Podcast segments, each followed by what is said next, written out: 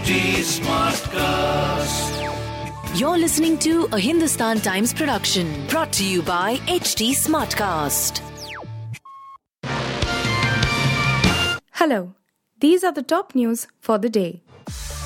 Putting equal onus on rich global north and developing global south, the Paris Club creditor nations are proposing a 10 year moratorium on Sri Lankan debt and another 15 years of debt restructuring as a formula to resolve the current financial crisis in the island nation.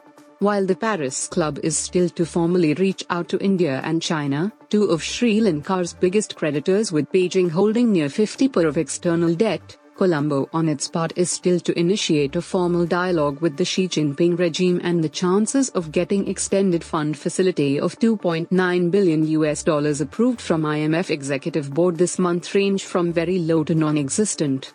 This means that Sri Lanka will have to wait for the March IMF meeting of the IMF before any aid is extended by the Bretton Woods institution.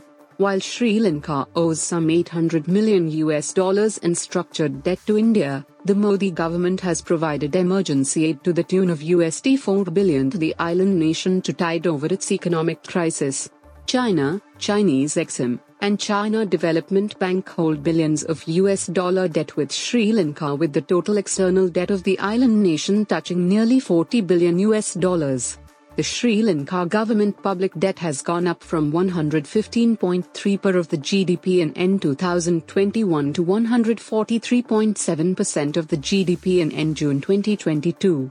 During 2022, the debt has increased further due to foreign exchange depreciation, depreciation and fiscal deficit with no signs of early revival. The Gachibowli police in Hyderabad on Saturday booked a professor of the Hyderabad Central University for allegedly attempting to molest an international student. The incident took place inside the campus on Friday night in which a Thai student was allegedly sexually assaulted and beaten by the professor. A police official of the Gachibowli police station said they received a complaint from the victim student in the early hours of Saturday that the professor attempted to sexually assault her and when she resisted, he beat her. She alleged that the professor had been sexually harassing her for quite some time, the police official said, quoting the complaint. A case has been registered under Section 354, assault with an intention to outrage the modesty of a woman, against the professor. An investigation into the matter has also been launched, police said. Meanwhile, a large number of students gathered outside the campus and staged a demonstration protesting against the university professor. They raised slogans and demanded strict action. According to one of the students, the university students had a weekend party on campus on Friday night, which was joined by some faculty members. During the get together, the professor made an attempt to molest the Thai student and she resisted, said the student. Umran Malik has been named as the replacement of injured Mohammad Shami in India's ODI squad for the Bangladesh, announced BCCI on Saturday. Shami was ruled out of the three match ODI series after sustaining a shoulder injury suffered during a training session in the lead up to the series. He didn't travel to Bangladesh with the rest of the Indian players on December 1st. The veteran seamer is current at the National Cricket Academy in Bengaluru. Fast bowler Mohammad Shami sustained a shoulder injury during a training session in the lead up to the ODI series against Bangladesh. He is currently under the supervision of the BCCI medical team at the NCA, Bengaluru and will not be able to take part in the three match series. The All India Senior Selection Committee has named Umran Malik as Shami's replacement, BCCI said in a statement. Umran will join the Indian scout from New Zealand along with the likes of Shikhar Dhawan, Shardul Thakur, Deepak Chahar, Shreyas Iyer and Rishabh Pant. Umran will join the likes of Chahar, Shardul, Mohammad Siraj and Kuldeep Sen in India's pace attack for the ODI series against Bangladesh starting Sunday. BCCI, however, did not delve into the extent of Shami's injury who was slated to make a comeback in the Bangladesh tour after being given a break from the limited overs tour to New Zealand. Reports suggest the veteran right arm pacer is also doubtful for the two match test series beginning on December 14th. Shami was supposed to be the leader of India's pace bowling unit in both the ODIs and tests in the absence of Jasprit Bumrah. Google and Alphabet CEO Sundar Pichai was awarded the Padma Bhushan, India's third highest civilian award, for 2022 in the trade and industry category on Friday in the presence of his close family members in San Francisco. India's ambassador to the US Taranjeet Singh Sandhu handed over the award to Pichai and said that his inspirational journey reaffirms Indian talent's contribution to global innovation delighted to hand over Padma Bhushan to Google CEO Sundar Pichai in San Francisco. His inspirational journey from Madurai to Mountain View, strengthening India America economic and tech ties, reaffirms Indian talent's contribution to global innovation, Sandhu wrote on Twitter. Upon receiving the prestigious award, Pichai in his blog said India is a part of him. India is a part of me and I carry it with me wherever I go.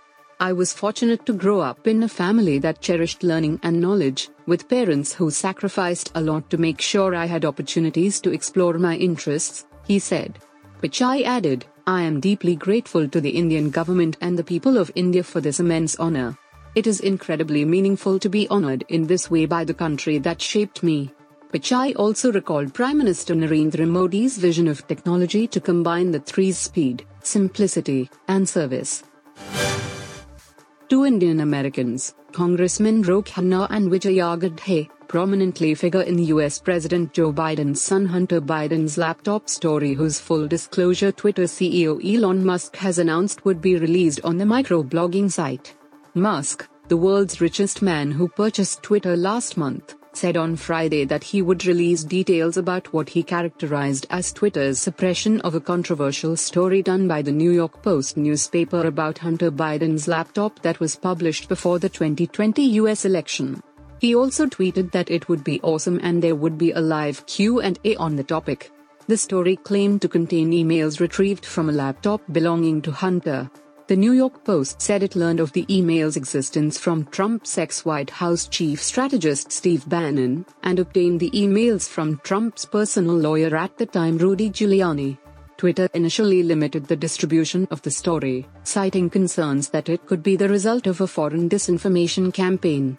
But the social media company quickly backtracked on its response, with then CEO Jack Dorsey calling the decision to block the link unacceptable.